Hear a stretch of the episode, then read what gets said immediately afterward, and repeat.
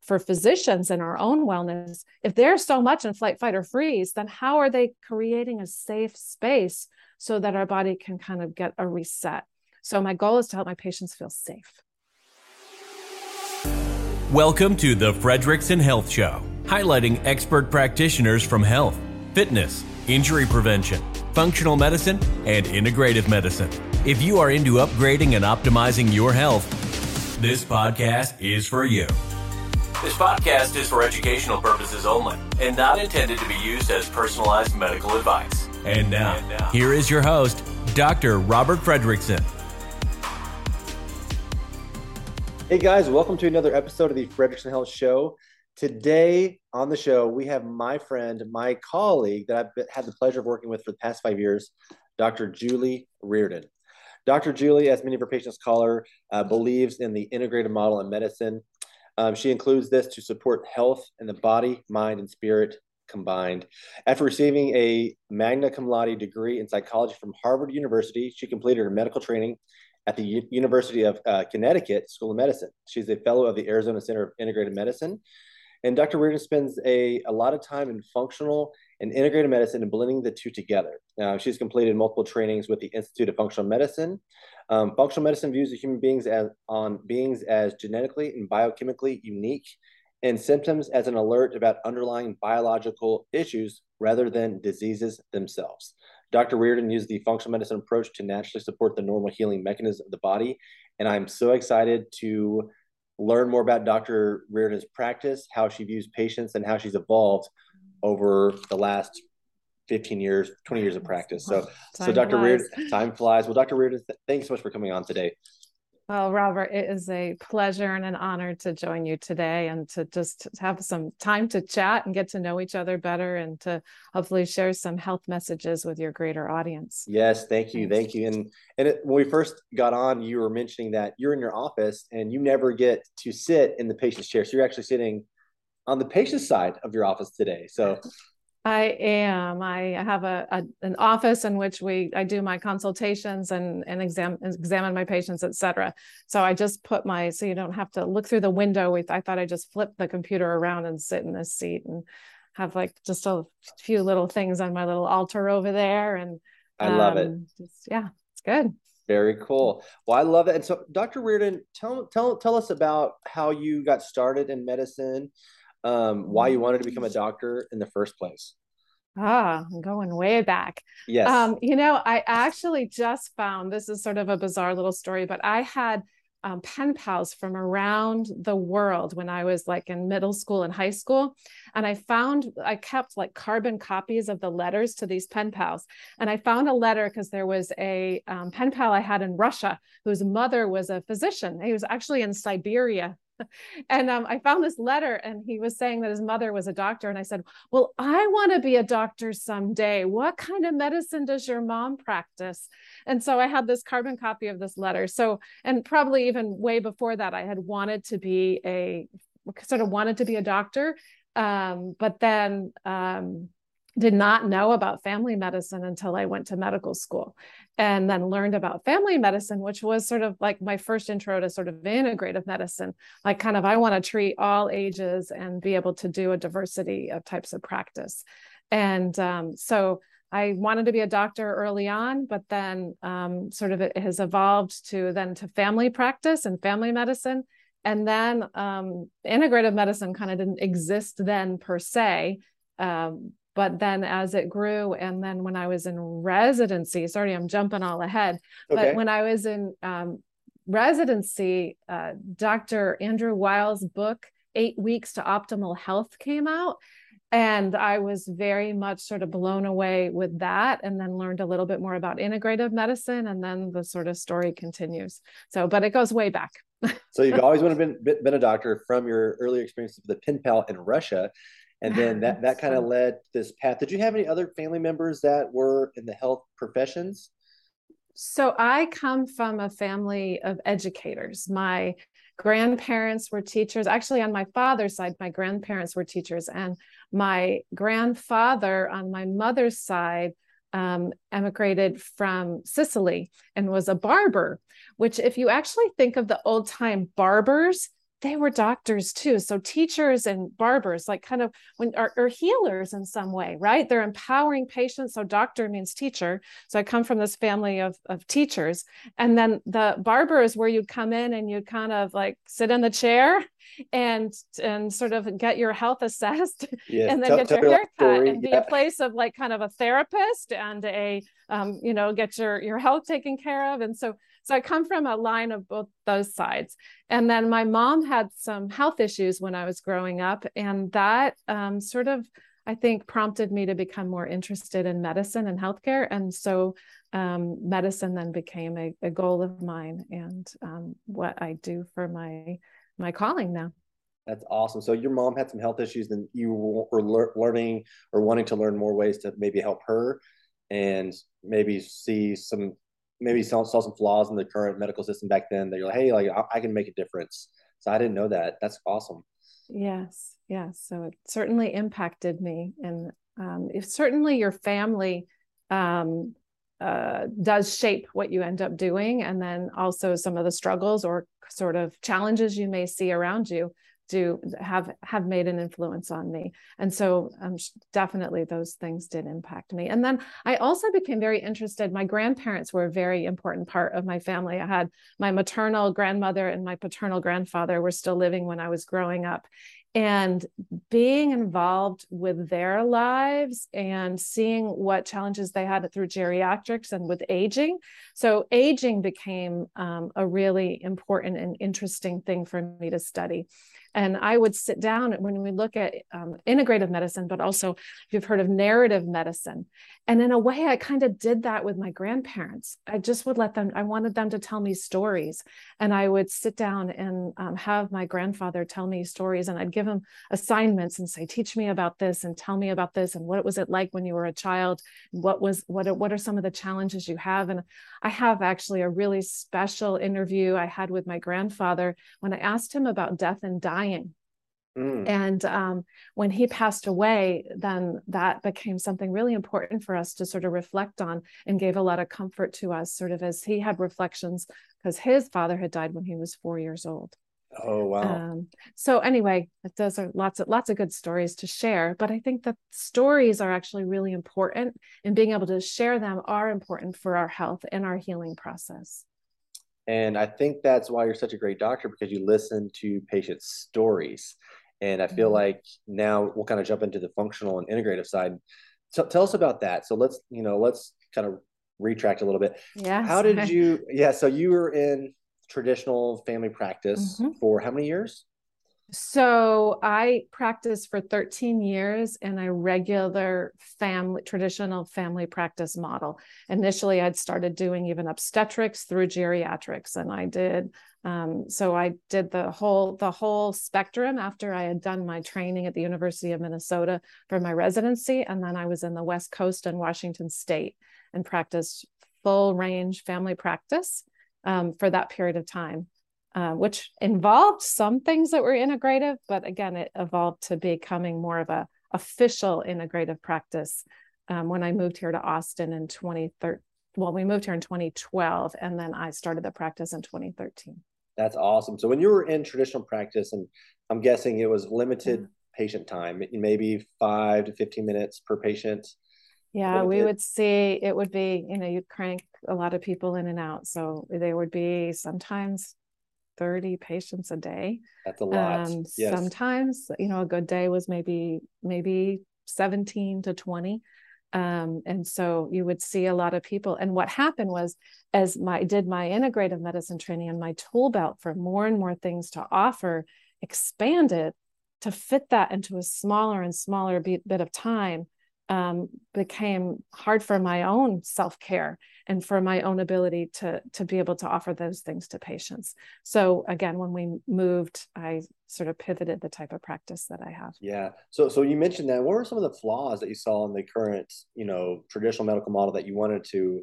I know I know in your heart you want to help mm-hmm. people. That's your passion or one of your mm-hmm. passions. And what did you see that you're like, man, I wish if I could just spend more time with this patient, listen to the story better, if I could incorporate these principles into their life, they get better outcomes. What was like that turning point? Say, hey, I, I need to do something to help patients. And what, what made you decide to do that when you moved to Austin? Oh, well, I guess it was more and more expanding that that tool belt, and we could get into sort of, and I don't really want to get into the negativity of the the sure. system, but in a way, um, the system was looking at a disease model, right? So the disease model is looking for what's wrong, and for just sort of giving a pill for every ill, and then it became kind of more just not sort of putting out fires instead of getting into root cause. And we both know that functional medicine and integrative medicine help um, look at the root cause and empower patients to to heal versus just kind of keeping them on the cycle of staying staying sick almost right? right, and then adding more polypharmacy to to our problems or and then not getting at the root cause so I'd say that the the system is that it's just overwhelmed and it becomes a um, model of sort of disease management instead of um, healing, health and healing. Right. And so I wanted to get out of that that role, kind of of going, you know, being in disease management. Yeah, I mean, all doctors get into to healthcare to help people, and then sometimes the systems at yes. their end are just moral, which you said, putting out fires and just trying to, you know, get every single person in and out and you know do what they're supposed to do but also do their notes get get home and so you and i'm asking this question because you're kind of a pioneer in my opinion in this field because you mm-hmm. started functional integrated medicine you know before it was sexy before it is what it is now. Everyone's talking about it now but you were doing this in early 2012 so who are some of your early influences in functional medicine integrated medicine? I know you mentioned dr Weil. Was there any others that you were following back then? Was ifm even a thing back then? So I think IFM was started by Jeff Bland around that same time, I think, and they and so there were different camps, I'd say, in the initial early stages, and I ended up becoming more in the integrative medicine camp, and then done the integrative medicine fellowship through the University of Arizona with Dr. Weil. And then I think simultaneously, some of my colleagues were starting to do more of the IFM training. I again back till 20 and finishing in 2011 with the integrative medicine fellowship that I did I felt like it was going home Robert it was like going home to being with other physicians that I'm like oh this is why I'm doing this practice. And it was also some one of my other passions has been physician wellness and practitioners taking care of themselves because what are we hypocrites if we're like we're we're um, eating donuts and drinking a lot of diet coke or having a lot of ramen noodles or all these things that like I've seen through my training and that we have and we're and we're stressed to this certain level. So we're telling our patients to eat right and exercise and to de- manage their stress. And then they're seeing 30 patients a day and just so stressed themselves. I'm like, what there's some kind of not disconnect. And so doing the integrative medicine training kind of allowed me to sit back and go, oh, this is what we're kind of tap into the roots of what I really wanted to do with health and healing. So back to that. So then I did the integrative medicine training. And then I moved to Austin, I learned more about the functional medicine. And for me, that just dovetailed in beautifully because it gave some of the uh, my the the biochemical kind of backup that sort of merged the medical and allopathic training with the tr- with sort of some of the ancient wisdom that I have and that we tapped into more in the integrative medicine. And so it's all looking at sort of health and wellness, looking at our diet, looking at our sleep, looking at our our um, interactions with other people and um, being able to sort of what sort of look at that and then see what is going um, awry maybe at the root cause of some of these issues. So it's just been it's been a journey, but it started for me more with integrative medicine, but that was happening simultaneously with a lot of the pioneers in functional medicine. And now everything's just on fire. Like everybody's it's on fire together. I think everybody wants um wants to sort of sit back and see like kind of look at the root cause and then um I'd say that we have to be cautious though, because I think it sometimes we're looking still, even in functional medicine, there's a danger of looking for instead of a pill for every ill that comes from the pharmacy, we're like, okay, no pharmaceuticals, no pharmaceuticals, but then we're going to do a nutraceutical of pill for every ill. We want to sure. fix it. We want to fix it instead of look at a system based approach. And um, that's one of the things I'd say I love about the functional medicine approach, looking and using systems biology as a inspiration for that and looking at the multifactorial levels again looking at like what's happening on a societal level what's sure. happening on a cultural level what's happening in big pharma big um, big uh, on the farm in the farms and what's happening with roundup and what's happening um, politically because that also impacts our health it does it does and there's not just i mean there's we all want to get to the root cause but i think there's root causes like you mentioned it's just so many different things that influence each other and the systems biology approach and what I want to talk to, you know, I, I, know there's so many different tools in functional medicine. There's mm-hmm. there's functional lab testing, there's nutrigenomics, there's genetic testing. But what you do is, I don't know if it's different, but I, I know that you really put an emphasis on community with your patients and you really kind of tap into their mind, body, soul. How do you do that with your patients? How do you get them to connect with themselves um, on a deeper level to really get to that root cause, like you mentioned earlier? So I guess I'd say that uh, you mentioned sort of my calling to be a physician, and I'd say my calling to be a healer is to empower the healer within each individual. That it's about being able to tap into the, this this natural bias i think that it's not something that's wrong with us. There's there's a lot of things that are right with us. And so maybe our our biochemistry has gone off track or there's been things there's been previous trauma there's been previous um, insults to our body that have made us go in a certain direction or there may be genomics that tend to put us in survival in a certain pattern but there's still so much innate wisdom within our own bodies. So, my goal with any patient is to sort of awaken that again and help people believe that about themselves and about their health again and get that back on track. And then there's so many tools that are going to be different for each person that are going to help them get there. Um, whether that be looking at their genomics, whether that in sort of understanding certain things about their their their genetic makeup that maybe they're through even epigenetics and through generations their body has evolved to be in a survival way in one way. But how do we if something's maybe out of balance how do we get that back in, in track on track for them? Um, or a lot of times all my patients get a prescription for some sort of um, self-care or sometimes we call it meditation. Some people are like oh meditation i can't do that. So i'm like okay how do we calm your nervous system down? How do we balance this sympathetic flight fight or freeze with rest and digest? Because our culture is like in so much flight, fight or freeze. And that's where the, the i would say the, the um, conflict i had with sort of allopathic medicine or regular medicine is that for physicians and our own wellness, if they're so much in flight, fight, or freeze, then how are they creating a safe space so that our body can kind of get a reset? So my goal is to help my patients feel safe. That's great. I love that. And do you start that first visit? Is that something you incorporate throughout the care of the patient? What is um if, if yeah, so how does it work when people see me? Yes. Um, so the first visit, we I have like either hour or two hour long visits.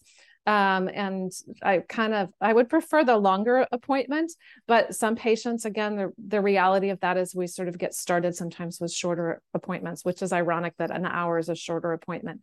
But it's a, in the tradition of functional medicine, it's their narrative story. So a lot that we listen to every patient gives me their story. We listen to their what's happened to them um, and what how do they see it? How are they perceiving what's happened to them? And then what data do they all have? So it's reviewing all those things but then everybody gets a prescription at the end that is a lifestyle prescription that addresses what they're eating what they're doing for exercise what they're doing for um, their sleep uh, what they're doing for their self-care um, and then what other testing may be indicated or review of those testing and then what other things do we need to shift within that that process. So i don't know if you saw on my website in my little ebook that i've written i don't know if you saw the ebook. Uh, i did. But i have um, an ebook and it's um, live it and so everybody kind of gets that live it prescription and the live it acronym stands for learn incorporate vitalize exercise, imagine, thank. And so it's a, a, that's sort of a theme potentially with probably all of my patients, and they get the Live It prescription at the end of each appointment. I love that. We're going to put a link in the description for anyone listening to check out Live It. um, and you live it. You live the lifestyle. You know, you do. Well, I know we're all busy, but you really strive to to have a balance in your life, in your career, in your family, in your health and wellness journey. Um, I've been to your office, and you're doing walks with the doctor. You're, you're incorporating this into your daily practice, which I think is amazing. And so, going to the more of the functional medicine and what you mm-hmm. do in your practice, just kind of asking you guys more of the more the technical sure. side is um when did you start using um, genetic testing in your practice and how has that kind of evolved throughout the years um, as you've been in practice yeah well it's just evolved a lot over the last few years and the tools have just become ex- exponentially better um, but if we even go back to the pharmacology i'd have with looking at some genetic and genomic work that you would we would do in our regular medicine. And then the leap came probably um, when I started to learn more about pharmacogenomics, which is how our body um, metabolizes medications. And so there were several tools that I was introduced to probably early on or after I started the practice here in Austin using pharmacogenomic testing. And then you probably hear about the MTHFR. Every, a lot of people have heard about the methotetrahydrofolate reductase gene and people uh, were sitting right in this chair probably across at the desk from me going dr julie do i have the mother f gene?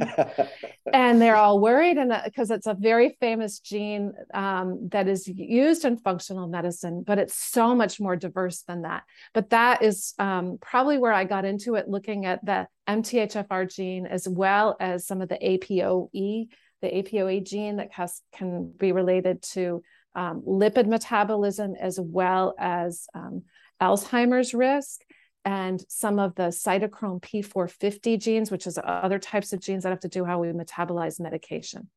And this all goes to why was I drawn to this anyway? In integrative and functional medicine, we'll see the canaries in the coal mine, meaning people who are like, hey, I'm on the bell curve, but like, um, and we're all different and on the bell curve in different ways at different times. But often we'll see that people are on the bell curve different if they're like, they're like, I'm so sensitive to medication. Anything I ever take, I'm all sensitive to, or I'm not. And being able to understand that with the pharmacogenomics was very interesting to me. So that's how I got into sort of the genetic testing.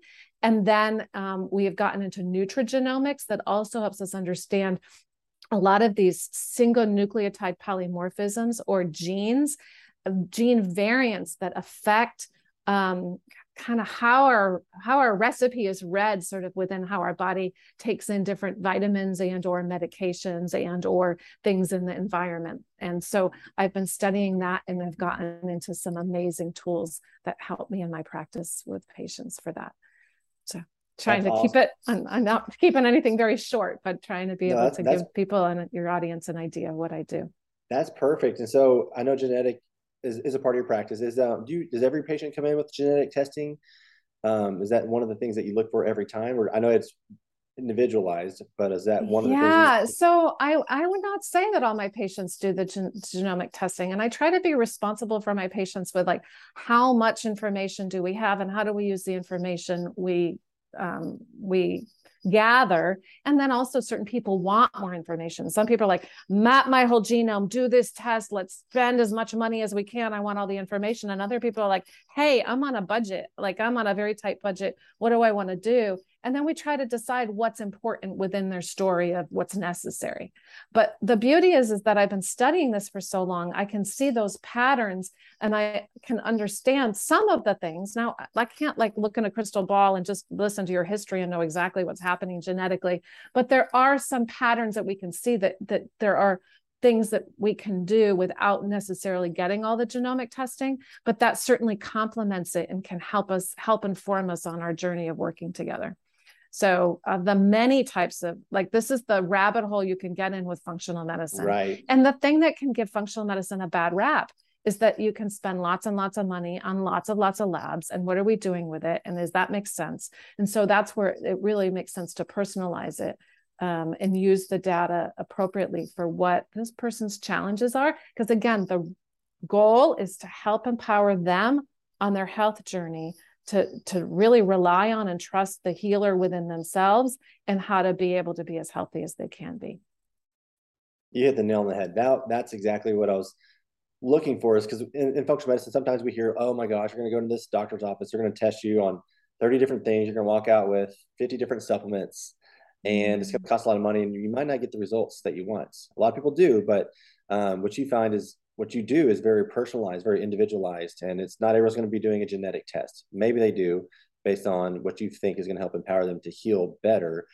Um, and also, I, I want to dovetail into diets and mm. all that's the same thing we hear about all these different diets the carnivore diet the vegan diet this diet that diet and has genetics helped you kind of um, play helped you make a better game plan for diets with your patients I, you know if somebody has apoe44 for example maybe you switch a diet type for them has that helped you at all in your dietary recommendation or do you do you have a general diet recommendation that you like to recommend to patients? Mm-hmm. How does that work? So I think that's where the live it came from instead of diet, so that it doesn't have like I have to do this temporarily for a short period of time. But what am I doing for my life? What am I doing kind of to help um, overall? And and then I, I go back to that part of what got me interested in the integrative medicine at first was I would start to go, there were nutrition and health courses given by um, the Arizona Center for Integrative Medicine. And that's what got me into it. I'm like, oh my gosh, nutrition and health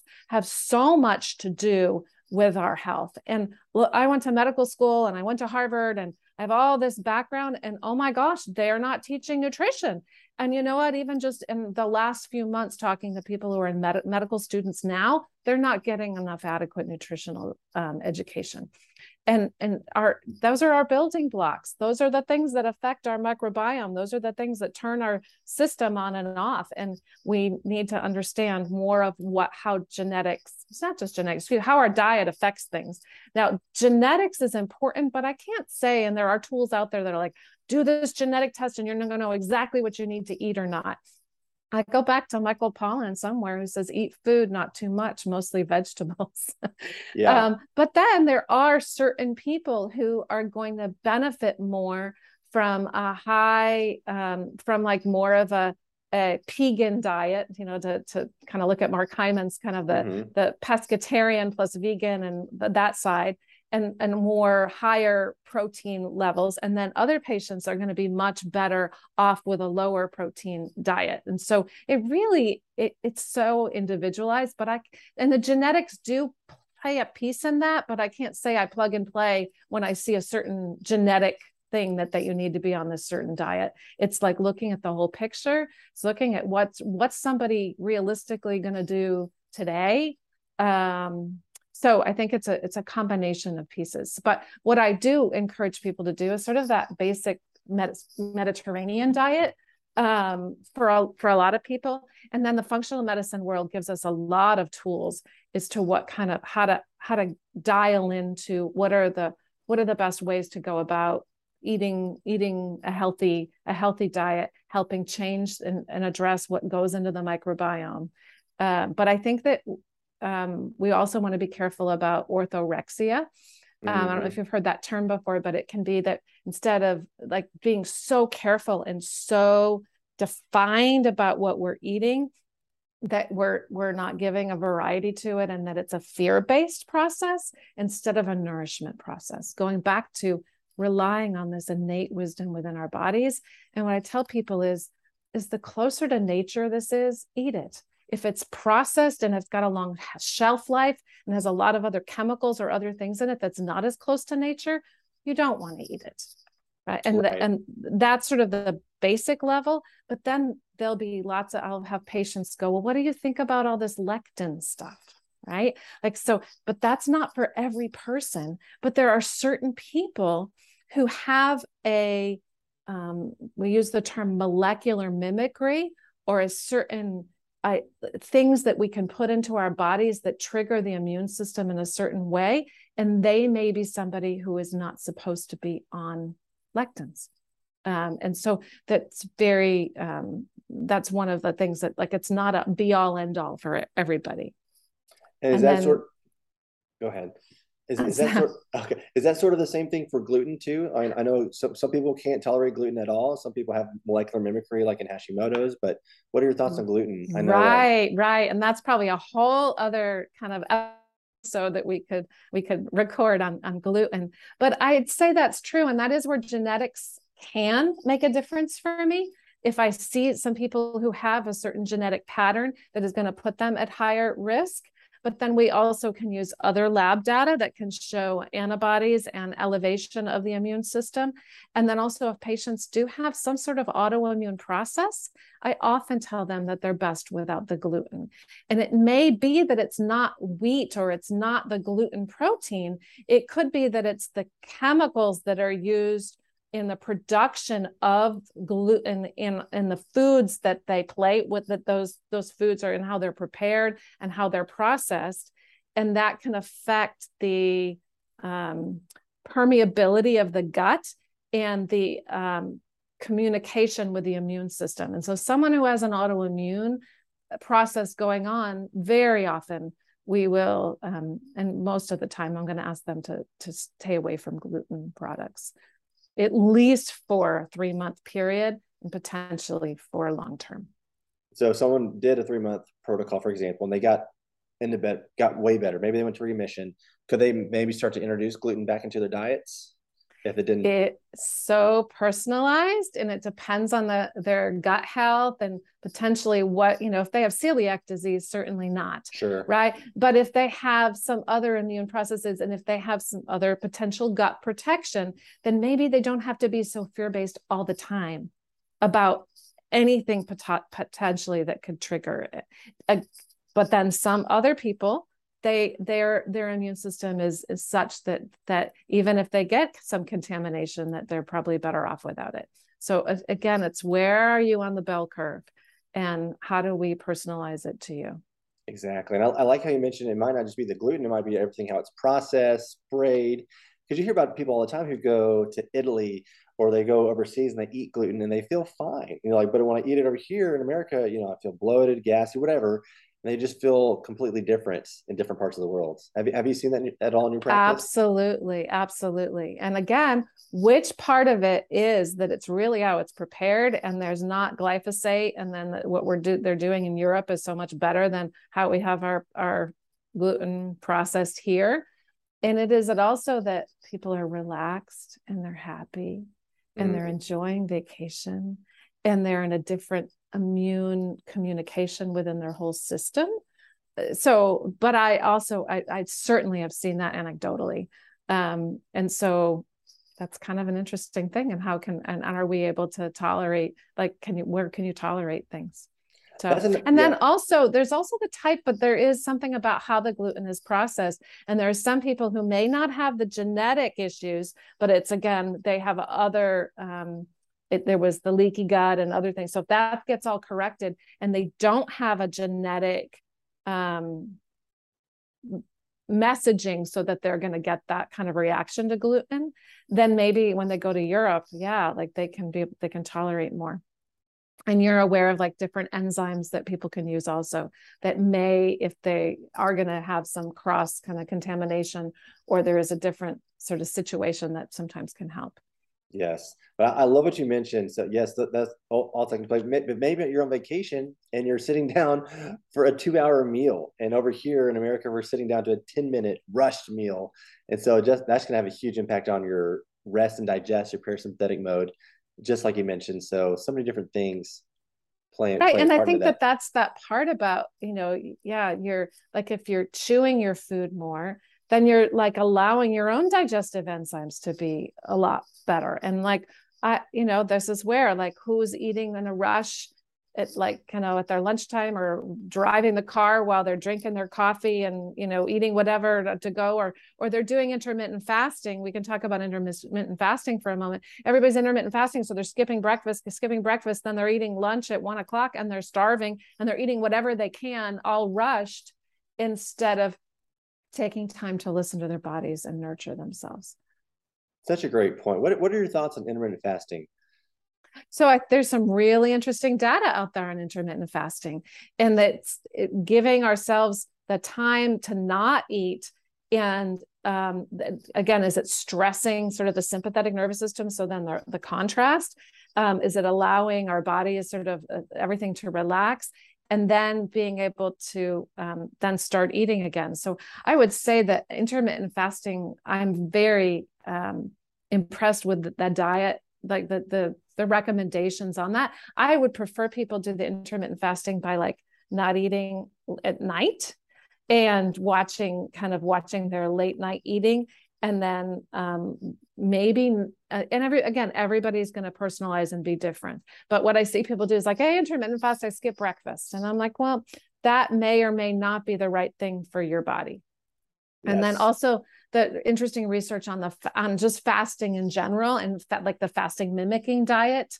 I am sure like that has also become more popular over the last few years and the research has exploded on um, being able to to trigger the immune system by what either you're putting in your system or you're not. And then our whole the, the immune system the digestive system the nervous system all communicate with each other. That's yeah that's so amazing. I was just at a conference this past week and they were actually talking about intermittent fasting how it's you know very very popular and how some people do it to extreme. They go mm-hmm. into these extreme narrow eating windows and it's actually can be ischemic you can actually starve some nutrients to, to vital organ systems in the body.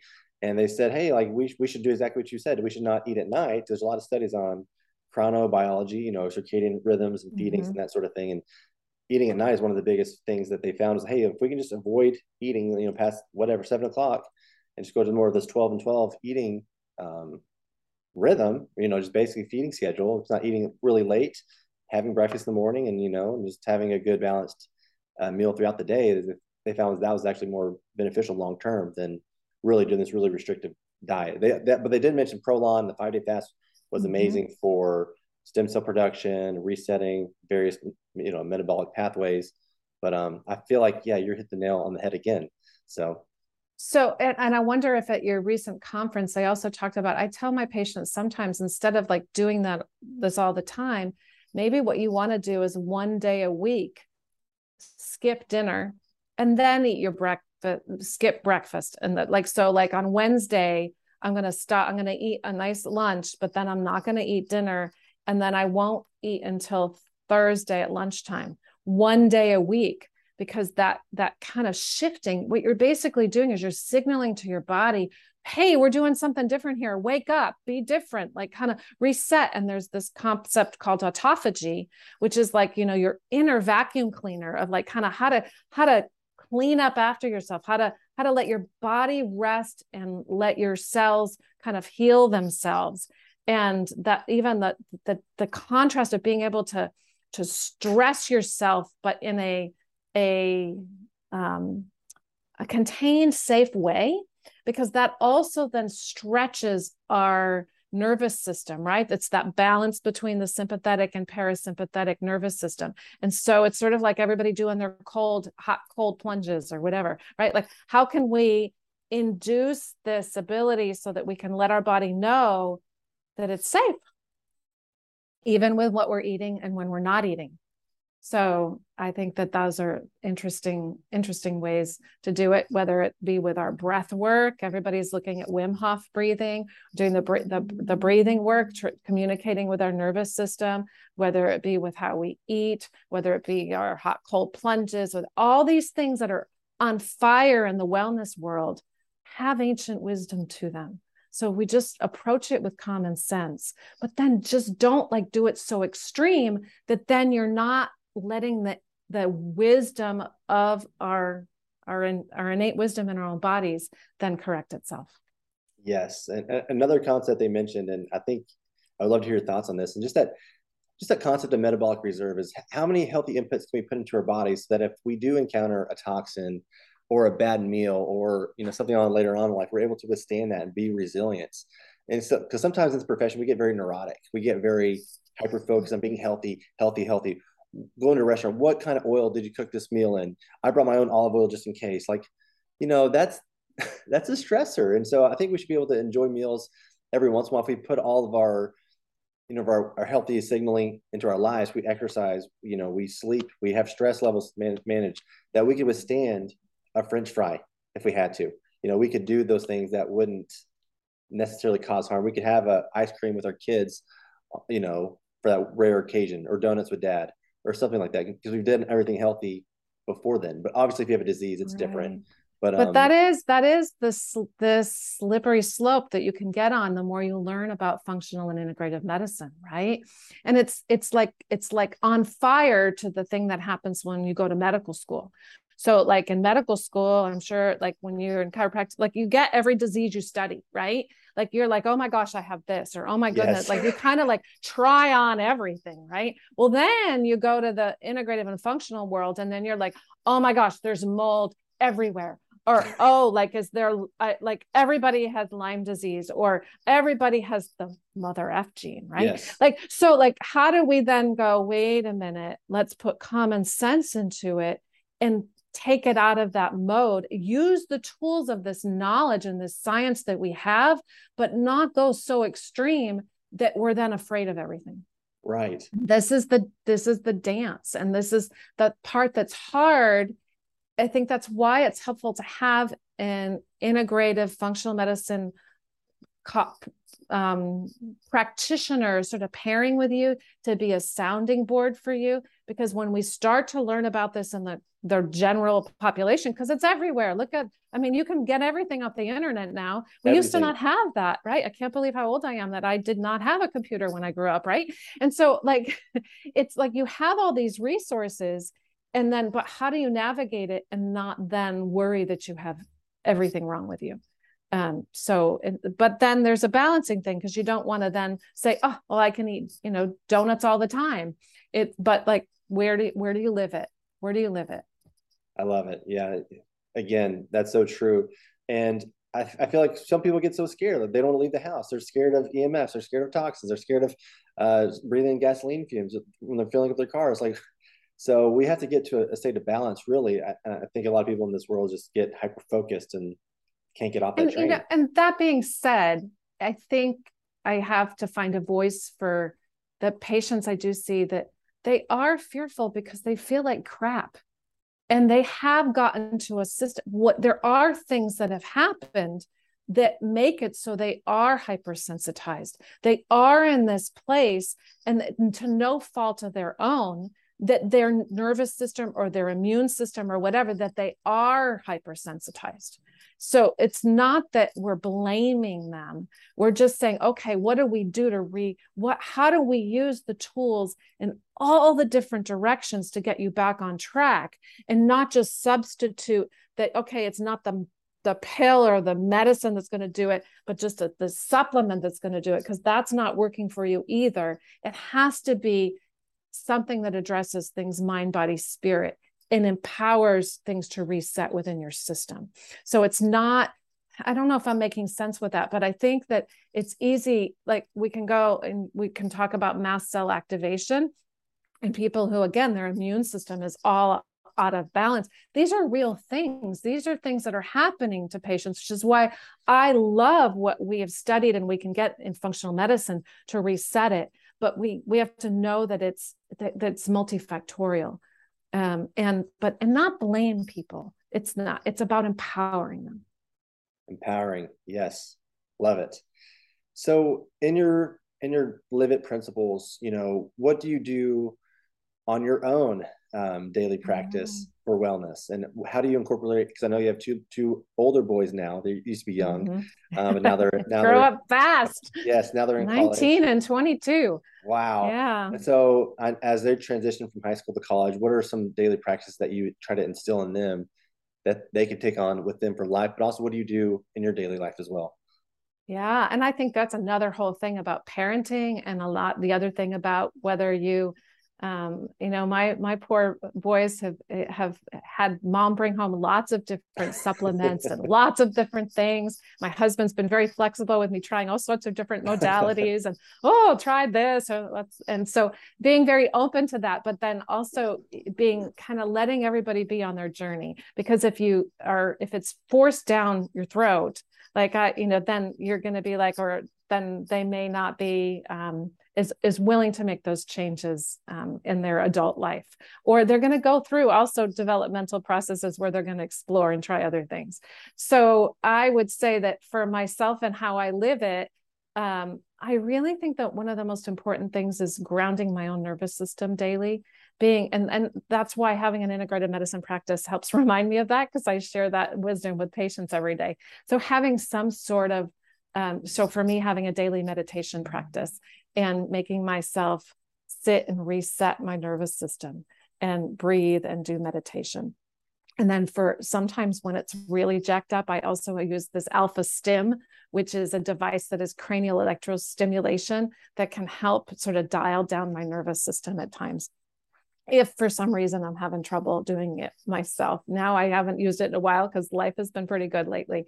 Um, but sort of That's maybe great. at the beginning of the pandemic, with a lot of the stuff that oh, was going yeah. on, there have been some moments that I that combined with other things going on in life that's found very helpful. So being able to um, practice that daily reset and then also being mindful of of eating right like as we said trying to be healthier about eating i look back at my you know, I mentioned like my medical school diet was um i guess spaghetti and peas because it was cheap.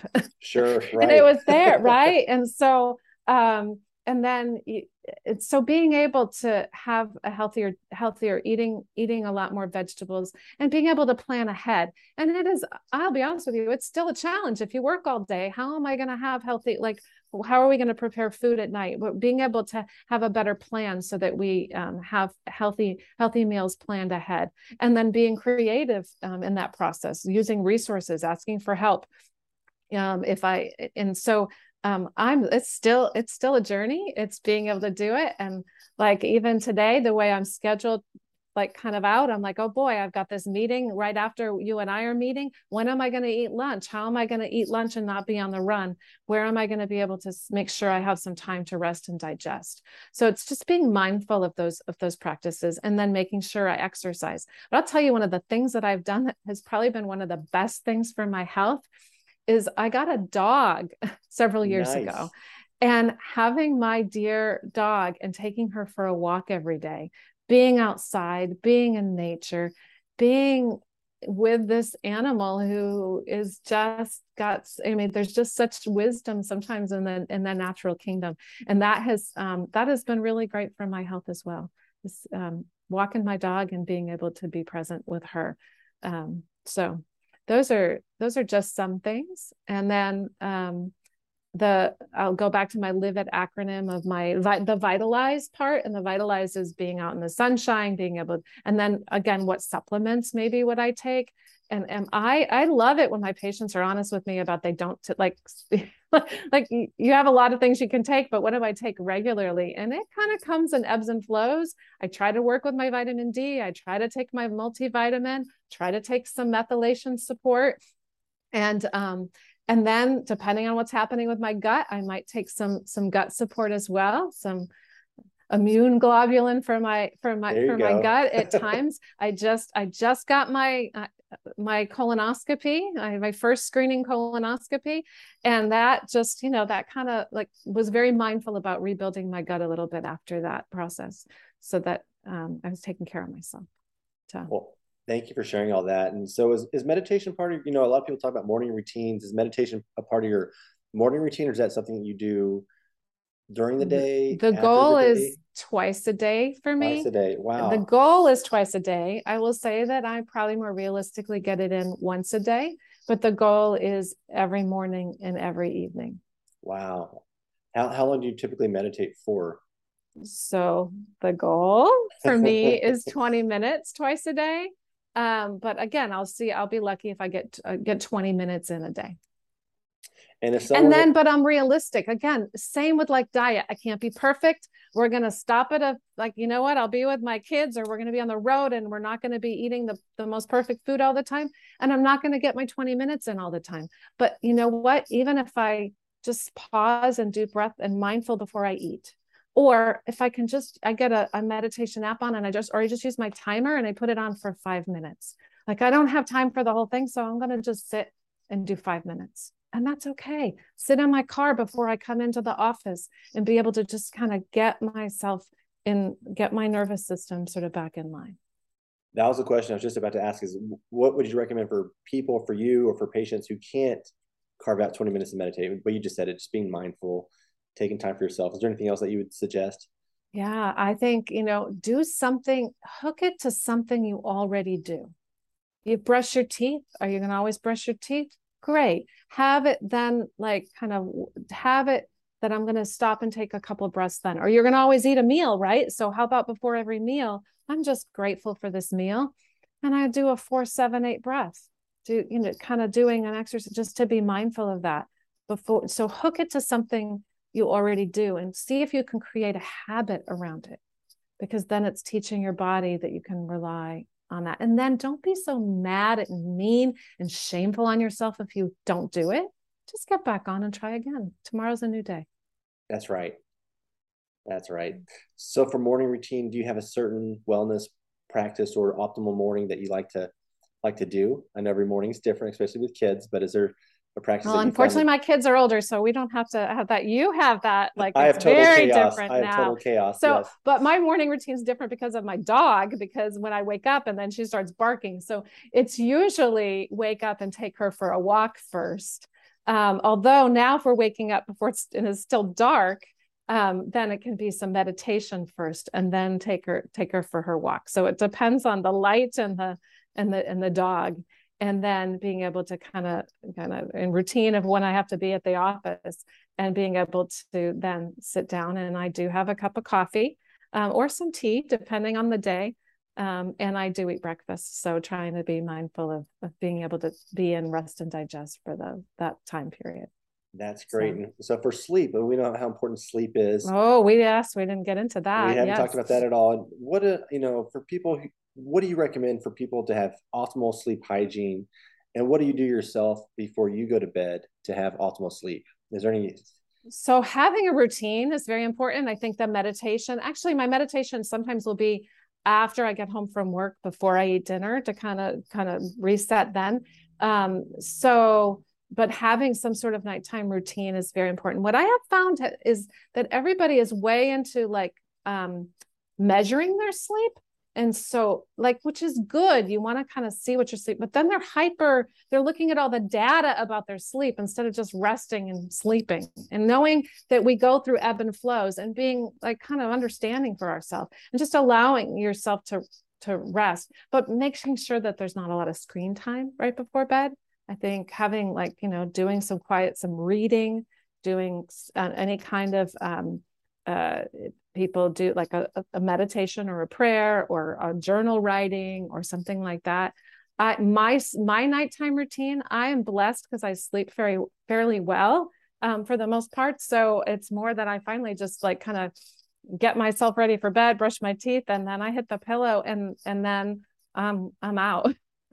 Not awesome. too long after that. So um, uh, it, but everybody but there are times that that's not true there's times that i'm worried about things there's times that i'm like kind of there's other stuff going on and then it's just giving myself space to know that that's that's where i'm at right now and then just and and then i need it's my body saying i need a little bit more tlc for myself and probably a little bit more med- meditation time that's great. Yeah, so many people have trouble sleeping, and I, and I get hyper focused on my Oura ring too. I check it. All, I'm, I'm guilty. Yeah. I will check it first thing in the morning first thing in the morning, I will check how did I sleep. Like I like I can't tell for myself. I, I need I need right. Isn't that interesting? Like how do you feel rested? How do you feel in the morning? Like right. Are what? Why are we looking at the data? I think that's just an interesting piece about everything. Right. We can do that about how we're eating. What are your labs show? Like I had a patient the other day who definitely has a lot of lab abnormalities that we're dealing with because he hasn't seen me for a long time.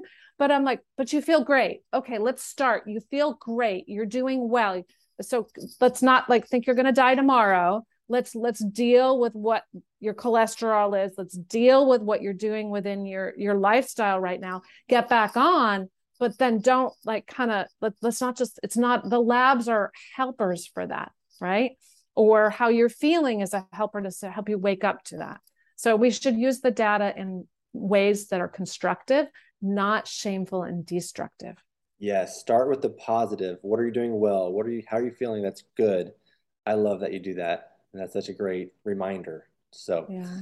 So I want to kind of wrap up towards the end. I want to mm-hmm. ask, I just I just thought of this question. And so I just want to ask oh. you real quick. Um, yeah. if you could make any changes or if you could see your practice evolving over the next mm. five, ten years, what changes would you want to see? What changes would you not want to see? What, would you want to keep the same? And how do you see your practice mm-hmm. evolving in five, ten years? Yeah, I'm actually really glad you asked that. That's very challenging and good for me because um, yeah I'm, I'm starting to get busier not whatever like i want to be able to like balance this for myself and you want to and i want to be able to help people and i feel like i've gathered a lot of wisdom and knowledge over the over over the long time that i've been doing this and so actually the thing i have going on this afternoon after i'm talking with you is our an alpha um, healing circle group. So I've talked okay. to you about doing group visits for a long time.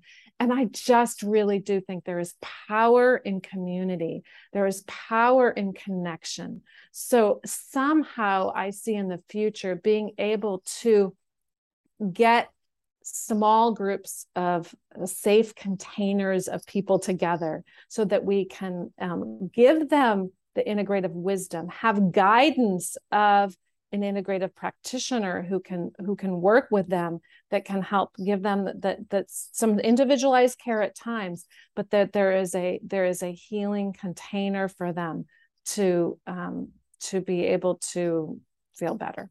So i would say that in my i'd love to see myself over the next the next part of my career figuring out how to do that for um, because i think that you get the power in numbers you get it more exponential right to be able to help people um, but then i think you can you can touch more people with wisdom or what you're trying to do even with your podcast right? Like uh, whoever how many different people are listening to this the more people who hear and then tell somebody else. It's again it's a it's it's exponential in in using the technologies whether it be our Oura ring whether it be our lab testing or whether it be social media in a way that empowers. So that's somewhere where I'd like to see it going. And I'm not sure where the universe will evolve it.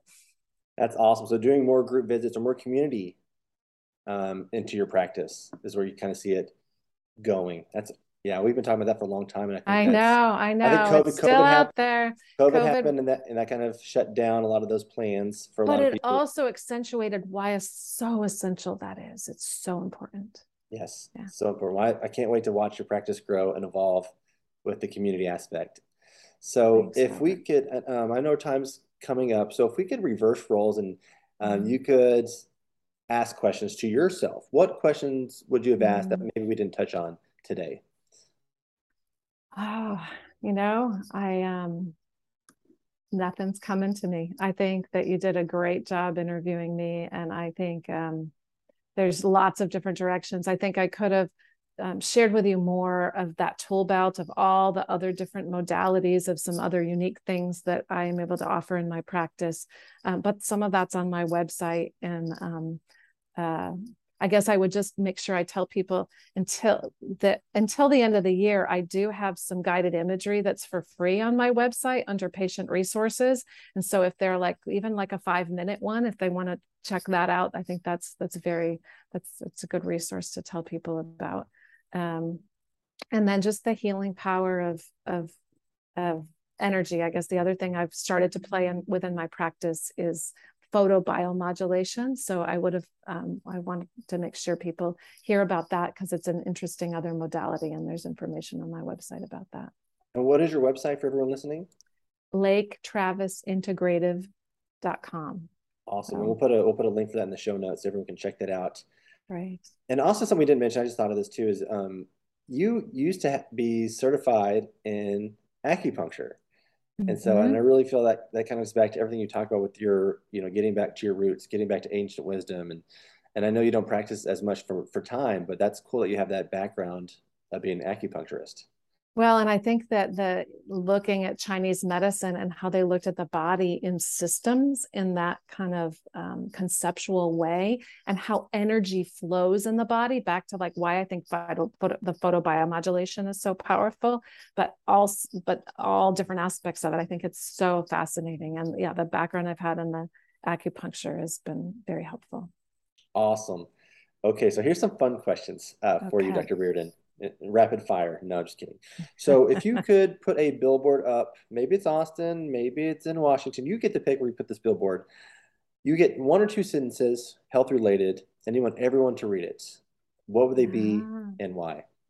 So I um I used to have my byline on my um my signature say just believe in yourself, believe in your health.